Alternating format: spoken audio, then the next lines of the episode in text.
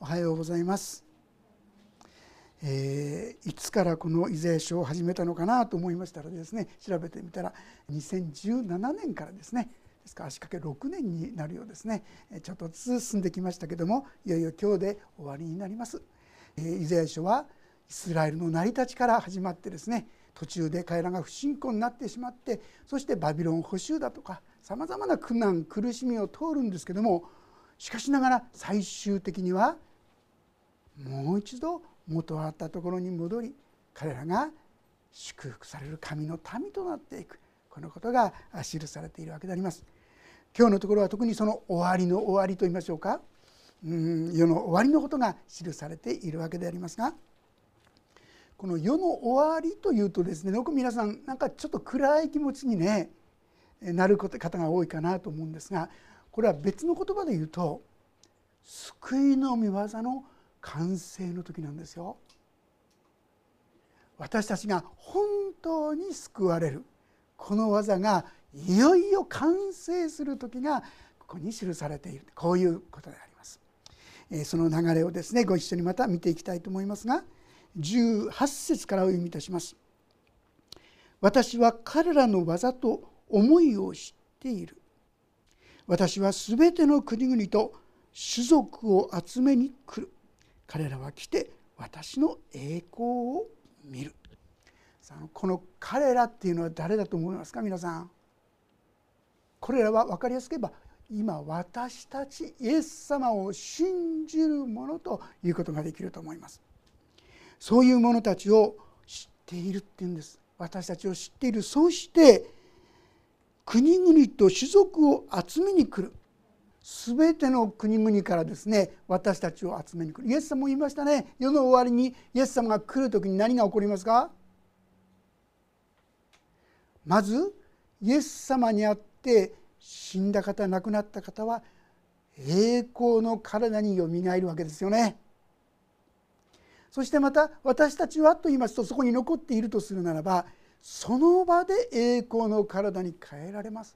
そして私たちは空中に引き上げられそこでイエス様とお会いするというこれが神様が計画し語ってくださっているところであります。ですから彼らは来て私の栄光を見る。皆さんその時にはあなたもイエス様を見ることができるんですよ。この目で、はあ、本当にイエス様ってこんな方だったんだ。これがもうすぐ起ころうとしている。もう何度も言ってますがその時の私の体はもう完全な体。御霊の体とも言いますけども病気になったり怪我したり弱くなったりする体じゃありません。疲れることもない体です。本当に救いの完成の時がもう間もなくやってくるというところであります。さてその時のことをさらに説明しますが19節。私は彼らの中に印を置き彼らのうちの逃れた者たちを諸国に使わす彼らの中に印を置きと書いてありますこの印って何のことでしょうね？ある人はあのヨナの印以外ですねあなたに与えられないっていうんであ十字架と復活のことかなってこう考えることもあると思います。まあ、その可能性も大いにあると思うんですが私はもう一箇所エペソの一章の中にこんな言葉があるんです。ちょっと開けてみたいと思いますが読ませていただきます。エペソ人への手紙の一章の13節14節を読ませていただきますがこう記されています。このキリストにあってあなた方はまた真理の言葉あなた方の救いの福音を聞いてそれを信じたことにより約束の精霊によって勝因を押されました。これのことではないかなと私は思うんですね。福音の言葉を聞いてそれを信じたことによってその人に精霊が与えられる。14節聖霊は私たちが御国を受け継ぐことの保証です。このことは私たちがあがなわれて神のものとされ神の栄光が褒めたたえられるためです。皆さんイエス・キリストを信じた時に何が起こりますか？まず第一は罪が許されますね。たとえ私の罪が火のように赤くても雪のように白くなると書いてあります。あなたの罪がどんなにひどいものであったとしてもイエス・キリストを信じることによってどんな罪でも許され清められるわけです。さらにそれだけでありません。この福音を信じたことによってその人のうちに精霊の勝因が押されると聖書は語るんです皆さんは感じてるかどうか分かりませんが皆さんにはですね勝因が押されてるんですよ。これは私のものだっていう一つの印でもあります。あなたは神様にはちゃんと見える勝因が押されてるんですもし本気になってイエス・キリストを自分の罪からの救い主として信じているなら誰でもこの勝因が押されているんですよ。そして彼らのうちの逃れた者たちを諸国に使わすってあります。要するにその信じた者たち精霊を受けた者たちを諸国に使わすっていうんです。全世界に使わしていくっていうんです。使徒行伝の一章八節の言葉覚えてますか？しかし精霊があなた方の上に臨まれる時あなた方は力を受けますそしてエルサレムユダヤとサマリアの全土および地の果てにまで私の証人となりますってそう宣言してますよね。私たちがイエス・キリストを信じ聖霊を受けたのは実は使わされてそしてこの福音を述べ伝えるためであったということご存知でしたでしょうか？自分が救われればそれでいいとそう思ってしまうことも私たち自己中心ですからそんなふうにするの思うんですが神様は私たちを救ってそして精霊を授けたのはあなた方が行ってそしてこの福音を述べ伝えるためなんだとこう言っているんですよ。なんと私たちはこの福音を述べ伝えるものになることができるんです。第一ペテロの2章の9節というところちょっと読ませていただきます。もしお開きになれたら読んでみましょう。第一ペテロ2章の9節よろしいでしょうか？これはあなたのことを言っているんですがお読みしましょう29節3はい。しかしあなた方は選ばれた種族王である祭司聖なる国民神のものとされた民ですそれはあなた方を闇の中からご自分の驚くべき光の中に召してくださった方の栄誉をあなた方が告げ知らせるためです。皆さん私たちは神様によって選ばれ救われるでもそれはあなた方が福音を述べ伝えるためでもあるんだ。そのためにあなたは祭司とされている。万人祭司っていうのを聞いたことありませんか？プロテスタント教会はこのことを強調しているんですね。カトリックでは祭司様とかですね神父様とか特別に神の人がいろんなご奉仕をすることが多いわけですけどプロテスタント教会ではそうではなくて一人一人あなたがこの御言葉がそれを語っていると私たちは信じてますね。私たち一人一人が御言葉を述べ伝える神の栄光を証しするそういうものとして召されている「え、私がですか?」って「そうです」「人見知りの私がですか?」って「私も人見知りです」口下手の私がですか私も赤面恐怖と対人恐怖だったんですでも神はそんなものをも召してくださった同じようにあなたを召してくださっているんですよそれはあなたを通してあなたにしか触れられない方々にこの福音が伝えられるためでもあるんですね。救うためとまでは言ってないんです、まあ、もちろん救うことが目的なんですけども私は救わなきゃいけないってことじゃないです。私たちはすべきなのは述べ伝える。これで十分。あとそれを用いてくださる方は神様ですから私たちはそれを述べ伝える。あそういうものとして召されていたんだ。自分が救われて自分が幸せならそれでいいとどちらかというとここで自己満足でとどまってしまっている私たち。もう一歩私たちがまだ神を知らない人のために実は使わされようとしているんだ。あのイザヤ書の6章のところに誰が行くだろうか。先月の暗唱聖句覚えましたね。私があの中でいつもですねここに私がおります。私を使わせてくださいってあの言葉を読むとなんかいつもですね献身の最初にこう戻されるようなそんな感じを私しましたね。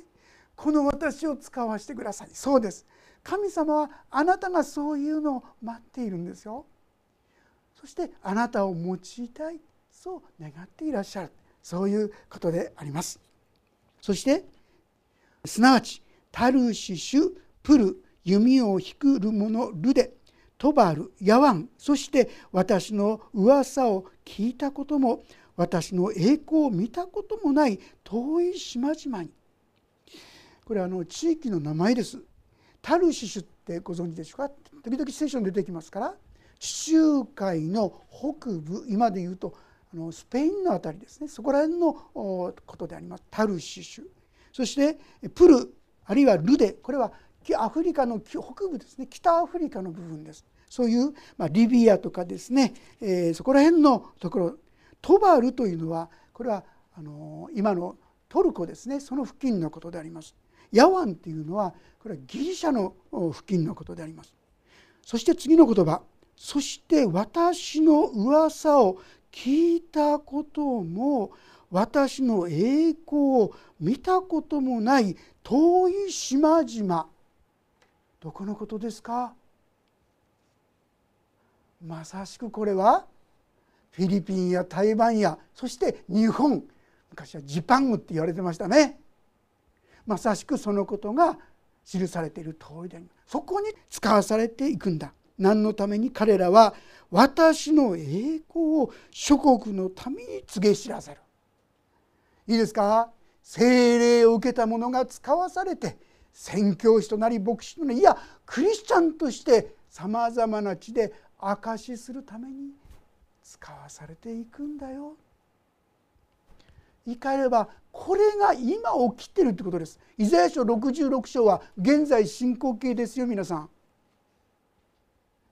このイザヤ書66章の中を今私たちは歩んでるんですよ。私たちも使わされてそしてこの福音を証しする任務が託されている。あなたが使わされている仕事場にはクリスチャンがいるでしょうかね福音聞いたことがあるでしょうかね。あなたの家ではどうでしょうか。あなたの近隣ではどうでしょうか。もし私たちの周りに誰もいないとするならばそこに使わされた私たちは宣教師なんだって知ってますか？神様はそのように私たちを生かし用いたいと願ってらっしゃるんですよ。いや使わすってこう言うんですよ。えー、私はそんな使命があったの。そういうことなんです。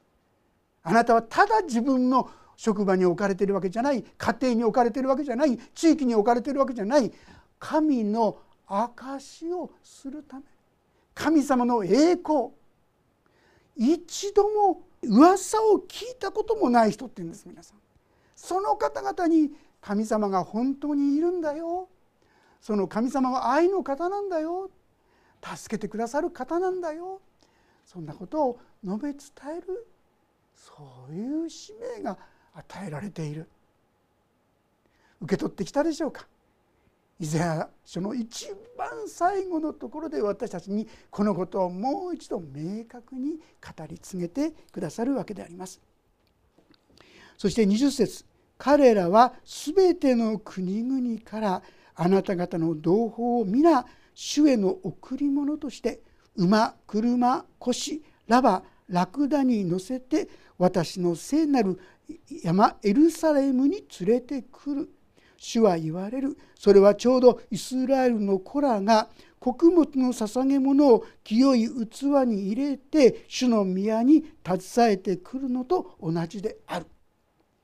皆さんこの御言葉きちんと細かく読む必要がありますよ。今の御言葉どういうふうに読んだでしょうか？ああイスラエルの人がいろんな捧げ物をしたよね神様にね。そういうふうに私たちも神様にいろんな捧げ物を持っていくんでしょうってそういうふうに読んだ方いませんか？そんなふうには書いてないっていうことに気づかれたでしょうか？この言葉をもう一度読んでみますよ。あなた方の同胞を皆主への贈り物としてまあ短く言うなら連れてくる。神様は私たち救われる魂。これが神様への実は捧げ物なんですよ。ここにあるですね車馬ラバこういったものじゃない。これは持ち運ぶために用いられたものに過ぎないんです。そういう方々を神様のもとこれは世の終わりの時ですよ。千年王国の時。イエス様がおられるエルサレムに向かって皆連れてこられる。知っていただきたいのはああ私たちが捧げ物だったのか。私たちが何かを捧げるんじゃないんですよ。私たち自身が捧げ物なんです。祭司先ほど祭司とこう言いましたけども。ああ神様は私たち自身喜んでくださる。こういうことであります。それはちょうどイスラエルの子らが穀物の捧げ物を清い器に入れて主の宮に携えてくるのと同じ。わかるでしょ？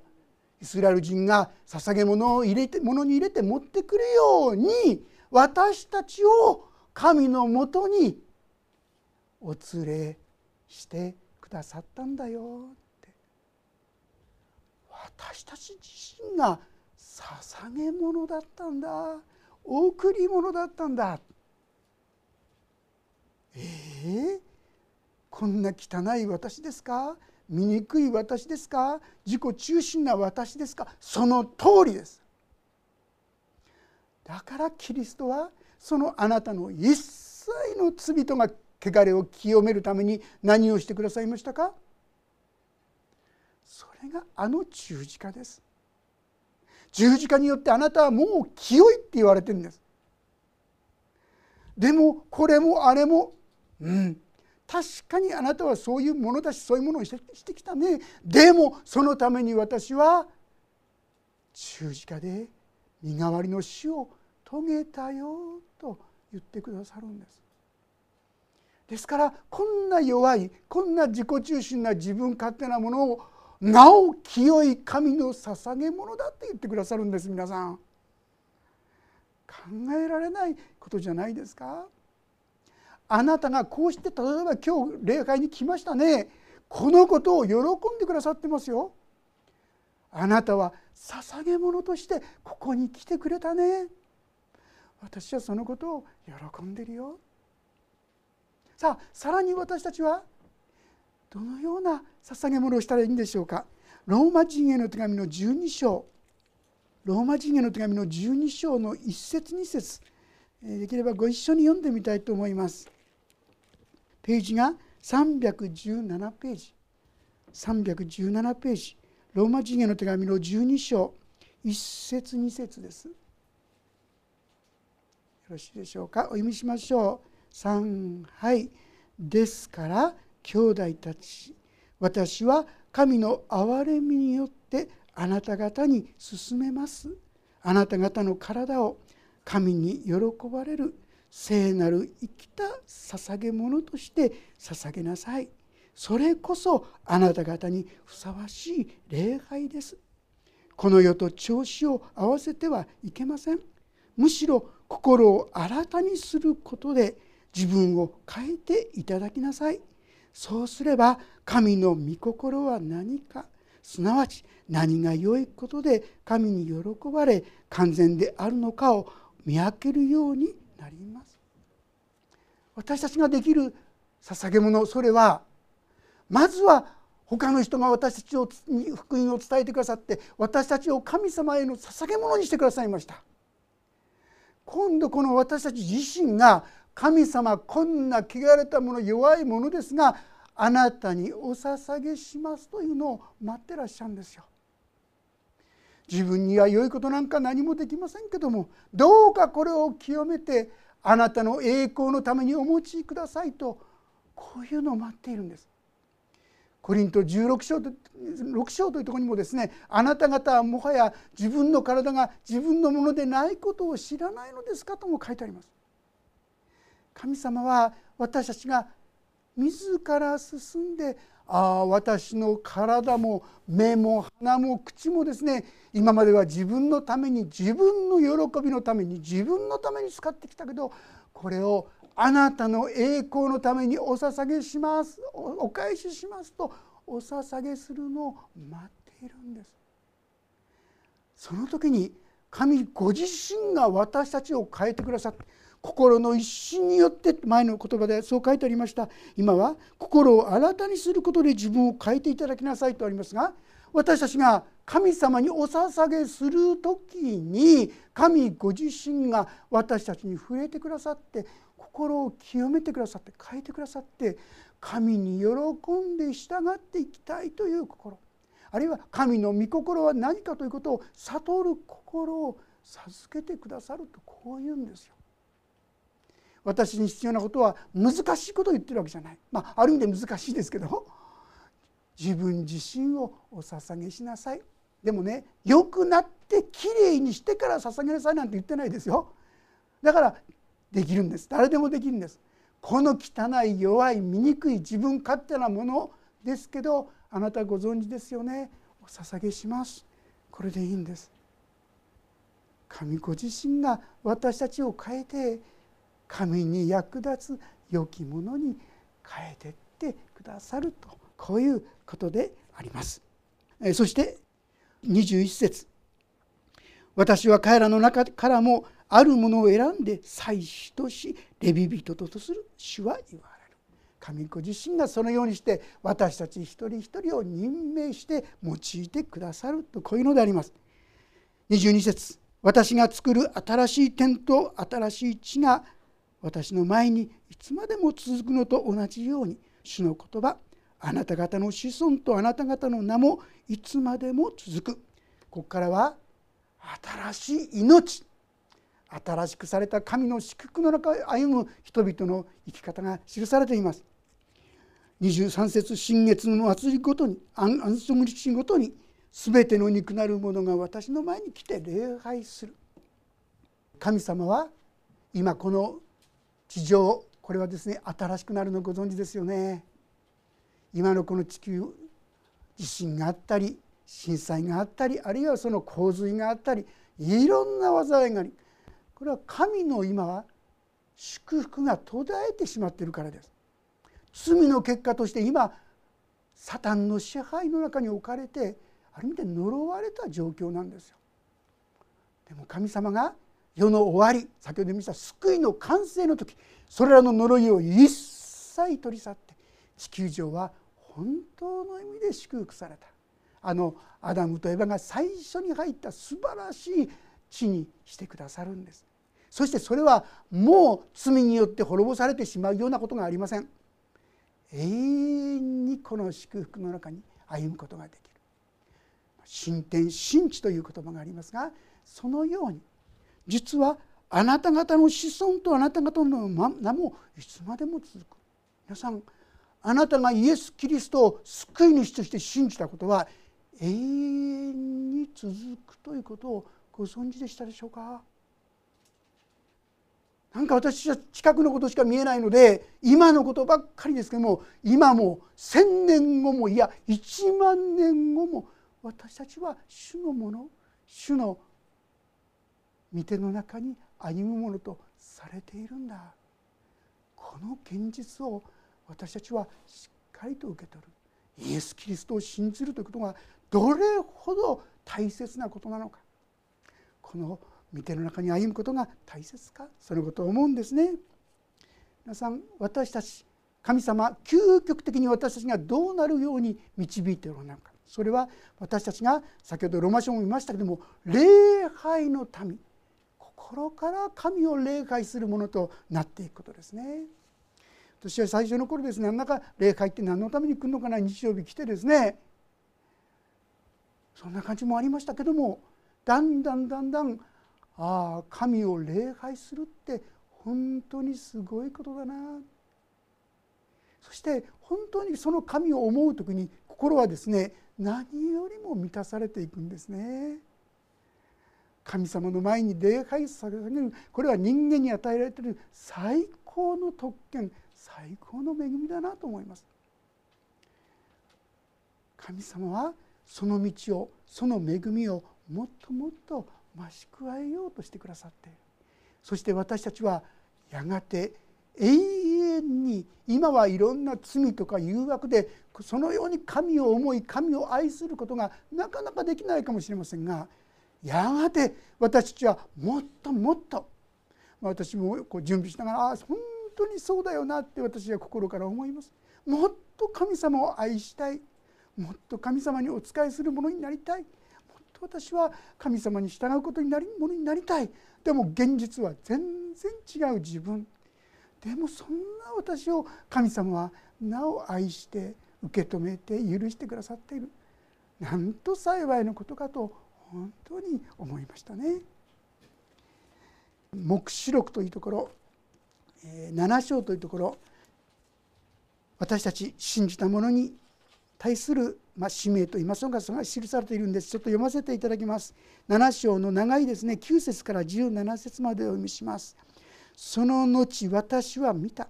すると見よ。すべての国民部族民族言語から誰も数えきれないほどの大勢の群衆が御座の前と子羊の前に立ち白い衣を身にまとい手に夏目ヤシの枝を持っていた。彼らは大声で叫んだ。救いは御座についておられる私たちの神と子羊にある。見つかりたちは皆御座と長老たちと4つの生き物の周りに立っていたが御座の前にひれ伏し神を礼拝していった「アーメン。賛美と栄光と知恵と感謝と誉れと力と勢いが私の神によよ限りなくあるように。アーメン。すると長老の一人が私に話しかけて「この白い衣を身にまとった人たちは誰ですか？どこから来たのですか?」と言った。そこで私が「私の主よ。あなたこそご存知です」と言うと長老は私に言った。この人たちは大きな観難を経てきた者たちでその衣を洗い子羊の血で白くしたのです。それゆえ彼らは神の御座の前にあって昼も夜もその神殿で神に仕えている。御座についておられる方も彼らの上に幕屋を張られる。彼らはもはや飢えることもなく乾くこともなく太陽もどんな炎熱も彼らを襲うことはない。御座の中央におられる子羊が彼らを牧し命の水の泉に導かれる。神は彼らの目から涙をことごとく拭い取ってくださる。皆さん神様は私たちを本当に礼拝の民として神を喜ぶ者として神に従う者として今も整えているんです。昔はですねこんなところ読んでなんだか礼拝ばっかりしてるって天国でかったるいななんてですねそんなこと思いましたよ皆さん。でもだんだんだんだんそんなものにも少しずつ少しずつ神様を分からせてくださり神を礼拝するということがどんなに素晴らしい恵みなのかということが分かるようにしてくださる。そしてその中に私たちを導き続けてくださる。彼らはいつも心から喜びを持って感謝を持って希望を持って神を礼拝する。皆さん礼拝っていうのは捧げるために来るんですよ。よくもらうために来る。結果としていただくんですけども 気持ちとしては捧げる。その時に神様から恵みが注がれるということですが私はそのような本当の霊界者として招かれている。地上にあって誠の霊界者として今ある意味で訓練を受けている。天の御国にあっては心から死を喜び褒めたたえる礼拝がその時に始まる今その準備をさせて毎週毎週集まりさせていただいているということができると思います。というわけで私たちにはやがてそのような神を礼拝し崇め褒めたたえるそういう世界が待っているとここで終わりにしたらよさそうなものなのに24節を読んでください。彼らは出て行って私に背いた者たちの屍を見るそのうじ虫は死なずその火も消えずそれは全ての肉なるものの剣をまとってとる。なんでこんなですね嫌な言葉を残すのかなって思った方いませんか？でもこれは現実だからなんですね、まあ、正直言って私自身も地獄があるってあんまり言いたくないんですよね。ある教会でですねもう正直なお話でその中で地獄はあるかないかって話が出たそうですね。その時にですねそこにいた2人は明確に「地獄なんかない」って言ったんです。どうして？だって愛の神様がこんな地獄こんなところをですね作るはずがない、まあ、一理あるような気もしますよね。でもその時にですね年年配の方がですねいや聖書にこのことは書いてある。だから実際これはあるんだ、まあ、そんなふうに答えたそうですね。マルコ伝の9章という中にですねこんな言葉が記されています。読ませていただきますがマルコ伝の9章のお言葉。もしあなたの手があなたのつまずきとなるならそれを切り捨てなさい。片手で命に入る方が両手揃っていてゲヘナの消えぬ火の中に落ち込むよりはあなたにとって良いことです。もしあなたの足があなたのつまずきとなるならそれを切り捨てなさい。片足で命に入る方が両足揃っていてゲヘナに投げ入れられるよりはあなたにとって良いことです。もしあなたの目があなたのつまずきを引き起こすのならそれをえぐり出しなさい。片目で神の国に入る方が両目揃っていてゲヘナに投げ入れられるよりはあなたにとって良いことです。そこでは彼らを食う宇治は尽きることがなく火は消えることがありません。こう書いたんです皆さん。まさしく今日のこの言葉ですよ。これイエス様の言葉ですよ。残念ですが地獄はあります。神の裁きはあります。でも神はそこに私たちを導きたくないんです。一人も漏れないで永遠の祝福。これ事実だから語らざるを得ないんですよ。そして私たちは永遠の祝福の道を選び取ってほしい。これがイザヤの願いでありこのメッセージということができるかと思いますね。私たちは地上にあってはいろんな悲しみや苦しみやなんかクリスチャンになったけどもあんまりいいことなかったなって自分の決総決算するとこれマイナスかななんて思うこともですねもしかしたらあるかもしれませんよね。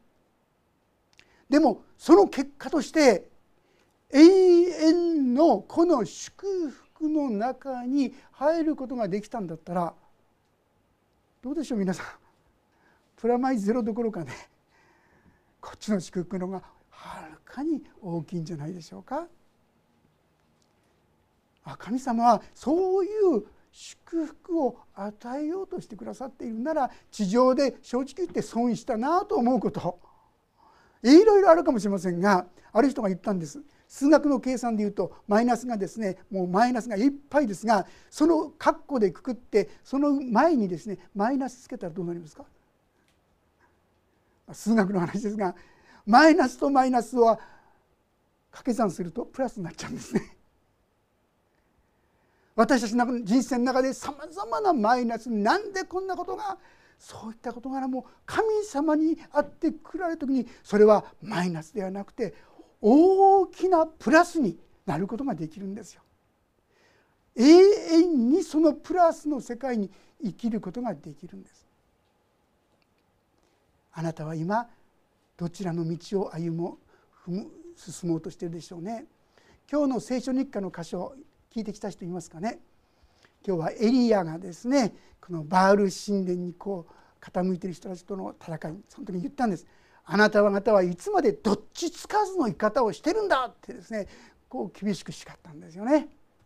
誠の神様も少しは信じるけどやっぱりみんな大勢の人が信じてるバールの方に行こうなんてしてどっちつかずにあなた方は歩んでる私たちも時々この神の御言葉をどっちつかずと言いましょうか自分に都合よく使ってしまって聖書が言っている通りに受け取らないことも結構あるんじゃないでしょうかね。神様はあなたの生涯を永遠の祝福の中に導こうとしてくださっているんです。だとするならばあなたはめげずにああこの道をどこまでも歩ませていただこうそう決断することができるんではないでしょうか。ジョエル・オースチンという方がですねなんか5歳の娘さんがいたんですけども不治の病にかかってしまった5歳ですよ皆さん。そしていよいよ昏睡状態に入ってしまってああもうダメだと思ったその時に娘さんがですね5歳の娘さんがパッチリと目を開けてこう言ったそうです。イエス様がねこっちに来ていいよって言ってくれたのよ。その直後息を引き取りましたその一言で漁師コロヨシはどんなに励まされたことでしょうか皆さん永遠の祝福の道は本当にあるんです。もう今から2700年の前にこうしてイザヤ書を通して語り福音書を通してももうたくさんの証拠を持ってこれが事実であることを語ってくださっている。ならば私たちはいい加減などっちつかずの生き方ではなくてああ私はこの神に従いこの神の恵みの道を歩もうそう決断してもよいのではないでしょうか。その道はまだまだ私が知っていない。多くの恵みと祝福。もう言葉に言い表すことができないと。パウロ先生はそう語ってますよね。私たちもそんな神の恵みの道を共に励み共に歩ませていただけたらと思います。お祈りをいたします。天のお父様私たちは多くの教えや考えに惑わされてせっかく神様が語ってくださっていてもそれを割引して読んでしまったり聞いてしまったりしていや永遠の裁きと永遠の祝福ということさえいい加減にしてしまっていることが多いものであることをお許しください。あなたは永遠の祝福。もう言葉で言い表すことができない恵みの道に私たちを導いてくださっていますのに惑わしの声に耳を傾けてしまう。主よ迷いやすい私たちをお許しください。でもそんなもののためになお十字架で許しなおその愛を私たちに注ぎ出そうとしてくださっていることをありがとうございます。この恵みのうちにこれからもずっとずっと歩むことができますようにそして願わくは私たちもまた使わされてその希望がない力がない何のために生きるかわからないそういう方々に神様あなたがいることをお伝えできるものにしてくださるようにお願いします。主の祝福がお一人一人をもっともっと追ってくださりそして豊かにお持ちくださるようにイエス・キリストの皆によって祈ります。アーメンもうしばらく主に応答の祈りの時を持ちたいと思います。